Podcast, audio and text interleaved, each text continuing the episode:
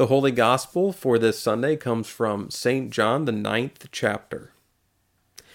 As he walked along, he saw a man born blind from birth. His disciples asked him, Rabbi, who sinned, this man or his parents, that he was born blind? Jesus answered, Neither this man nor his parents sinned. He was born blind so that God's works might be revealed in him. We must work the works of him who sent me while it is day. Night is coming when no one can work. As long as I am in the world, I am the light of the world. When he had said this, he spat on the ground and made mud with the saliva, and spread the mud on the man's eyes, saying to him, Go, wash in the pool of Siloam, which means sent. Then he went and washed and came back able to see. The neighbors and those who had seen him before as a beggar began to ask, Is this not the man who used to sit and beg? Some were saying, It is he. Others were saying, No, but it is someone like him. He kept saying, I am the man. But they kept asking him, Then how are your eyes opened? He answered, The man called Jesus made mud, spread it on my eyes, and said to me, Go to Siloam and wash. Then I went and washed and received my sight. They said to him, Where is he? He said, I do not know. They brought to the Pharisees the man who had been formerly blind. Now it was a Sabbath day when Jesus made mud and opened his eyes. Then the Pharisees began to ask him how he received his sight. He said to them, He put mud on my eyes, then I washed, now I see. Some of the Pharisees said, This man is not from God, for he does not observe the Sabbath. But others said, How can a man who is a sinner perform such signs? And they were divided. So they said again to the blind man, What do you say about him? It was your eyes he opened. He said, He is a prophet. The Jews did not believe that he had been blind and re- had received his sight until they called the parents of the man who had received his sight. They asked him, Is this your son, who you say was born blind? How then does he see? His parents answered, We know that this is our son and that he was born blind, but we do not know how it is that he now sees, nor do we know who opened his eyes. Ask him. He is of age. He will speak for himself. His parents said this because they were afraid of the Jews, for the Jews had already agreed that anyone who confessed Jesus to be the Messiah would be put out of the synagogue. Therefore his parents said, He is of age, ask him. So for the second time, they called the man who had been blind, and they said to him, Give glory to God, we know that this man is a sinner. He answered, I do not know whether he is a sinner. One thing I know, that though I was blind, now I see. They said to him, What did he do to you? How did he open your eyes? He answered them, I have already told you, and you would not listen. Why do you want to hear it again? Do you want to become his disciples also? And they reviled him, saying, You are his disciple, but we are disciples of Moses. We know that God has spoken to Moses, but as for this man, we do not know where he comes from. The man answered, Here is an astonishing thing. You do not know where he comes from, yet he opened my eyes. We know that God does not listen to sinners, but he does listen to the one who worships him and obeys his will. Never since the world began has it been heard that anyone opened the eyes of a person born blind. If this man were not from God, he could do nothing. They answered him, You were born entirely in sins, and you are trying to teach us. Then they drove him out. Jesus heard that they had driven, driven him out, and when he found them, he said, Do you believe in the Son of Man? He answered, And who is he, sir? Tell me so that I might believe in him. Jesus said to him, You have seen him, and the one speaking with you is he. He said, Lord, I believe. And he worshipped him. Jesus said, I came into this world for judgment so that those who do not see may see, and those who do see may become blind. Some of the Pharisees heard him and said to him, Surely we're not blind, are we? Jesus said to them, If you were born blind, you would have you would, would not have sin. But now that you say we see, your sin remains.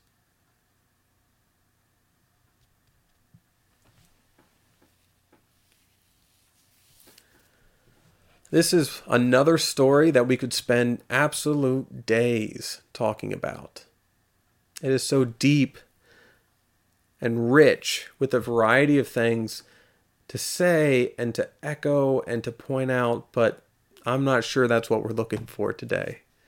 And so for today, out of all of this, I feel called to talk about the community and the struggle that they have with this man born blind. It's more it's more than a struggle, isn't it? It's a downright disrespect.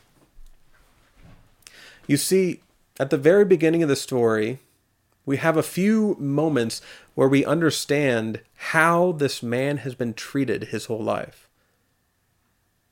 The very first is that he is a topic of conversation when he doesn't want to be.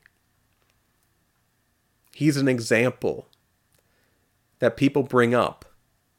And he's an example that people bring up when they want to talk about sin. And so they come up to Jesus and they say, Who sinned? That this man was born blind. His parents or him? And Jesus says, Neither his parents nor this man sinned. He was born blind that the glory of God might be seen through him. And this is a huge moment. So many of us, and I think it's an okay thing to believe, but so many of us believe that Jesus here is saying that this man was born blind so that uh, after he is healed, we might see the glory of God. But I'm not sure that that lines up with how Jesus treats the rest of the hum- the rest of humanity that he interacts with. I think that each of us are born the way that we are, that the glory of God might be seen through us. The man born blind was born the way that he is, because the glory of God might be seen through him. I have been born the way that I am, that the glory of God might be seen through me, and all have been born the way that they are, that the glory of God might be seen through them. This man's blindness wasn't just something waiting to be changed. And only in sight can we see the glory of God. No. This man, as he was born, and later as he became, in both moments, in both time periods of his life, he was that way that the glory of God might be seen through him.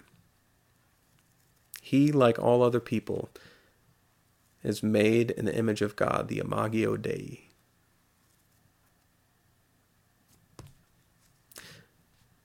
This is not something that the community is used to hearing.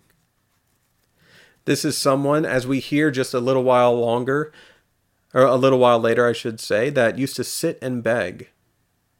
He's sitting and begging because no one is taking care of him. He's sitting and begging because he has no means for himself, nor does he have a support system that helps him out. He sits and he begs for his life. This is a community that did not treat him well. And later, when he is able to see, this is a community that wants to know why it's changed. Doesn't it strike you odd that this community is not celebrating immediately? but instead wants to know why things are changing from the way that they were. His neighbors ask him how he sees, and he tells them the story. The Pharisees ask how he sees, and he tells them again. The Jews ask how he sees, and they drag his parents into it, and they drag him into it, and all of them ask over and over and over, and eventually drive him out of town. It is not okay that something has changed at least not for this town. It's not okay. When this man meets Jesus the second time, Jesus asks him if he if he believes in the Son of Man. He says, "I'd like to. Tell me who he is." Jesus says, "You have seen him, or you have seen him, and the one talking to you is he. It's me." To use the words of the blind man, I am the man. This is a different thing than the rest of the town is doing. Jesus here is giving this blind this once blind man opportunity. This this is a moment where Jesus is one of the first people after he receives his sight to interact with this man like he's not a problem. There are people in our world. There are people in our world that are not treated in the way that they need to be treated. They're not treated with respect or dignity. They're not treated with the honor and grace that we treat one another. There are people in this world that are degraded simply because of who they are. We see this across racial divides. We see this across ethnic divides. We see this across able divides. We see this across learning divides. We see this across economic divides. We see this across all kinds of divides, faith divides. Some groups treat other groups badly.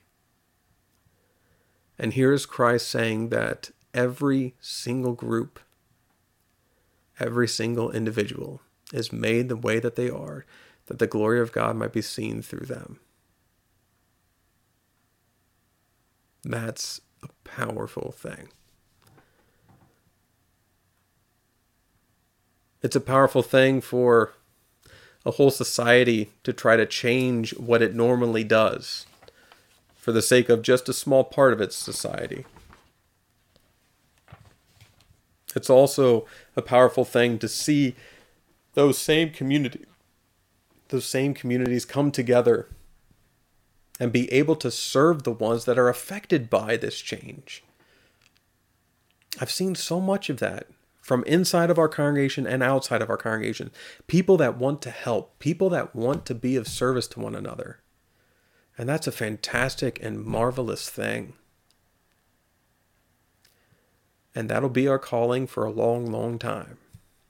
Both as we deal with the echoes of this, but also it's always our Christian calling. To look throughout the world, to look for the ones that are sitting and begging for their life, and to be the hands and feet of Christ that say, the glory of God is seen through them. The glory of God is seen through all people.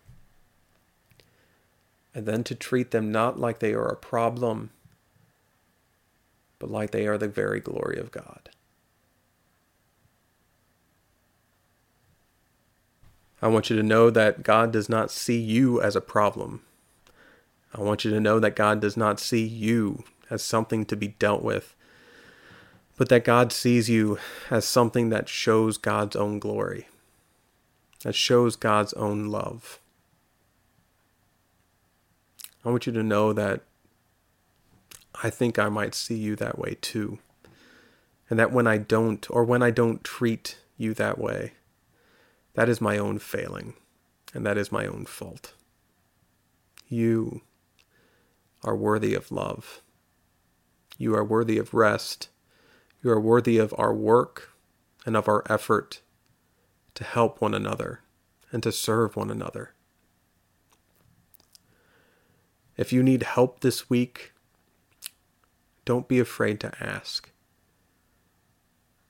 If you need someone to talk to this week, don't be afraid to call. If you need at all this week, it's okay. It's okay because you are a loved and beloved child of God. You're worth it. If someone asks for help this week, give it freely. If someone asks for help with it this week, it's okay. If someone needs help this week, share as best you can what you have. They too are worth it and a beloved child of God. It was really nice to talk with you this week. And I hope we get to see each other again soon. Amen.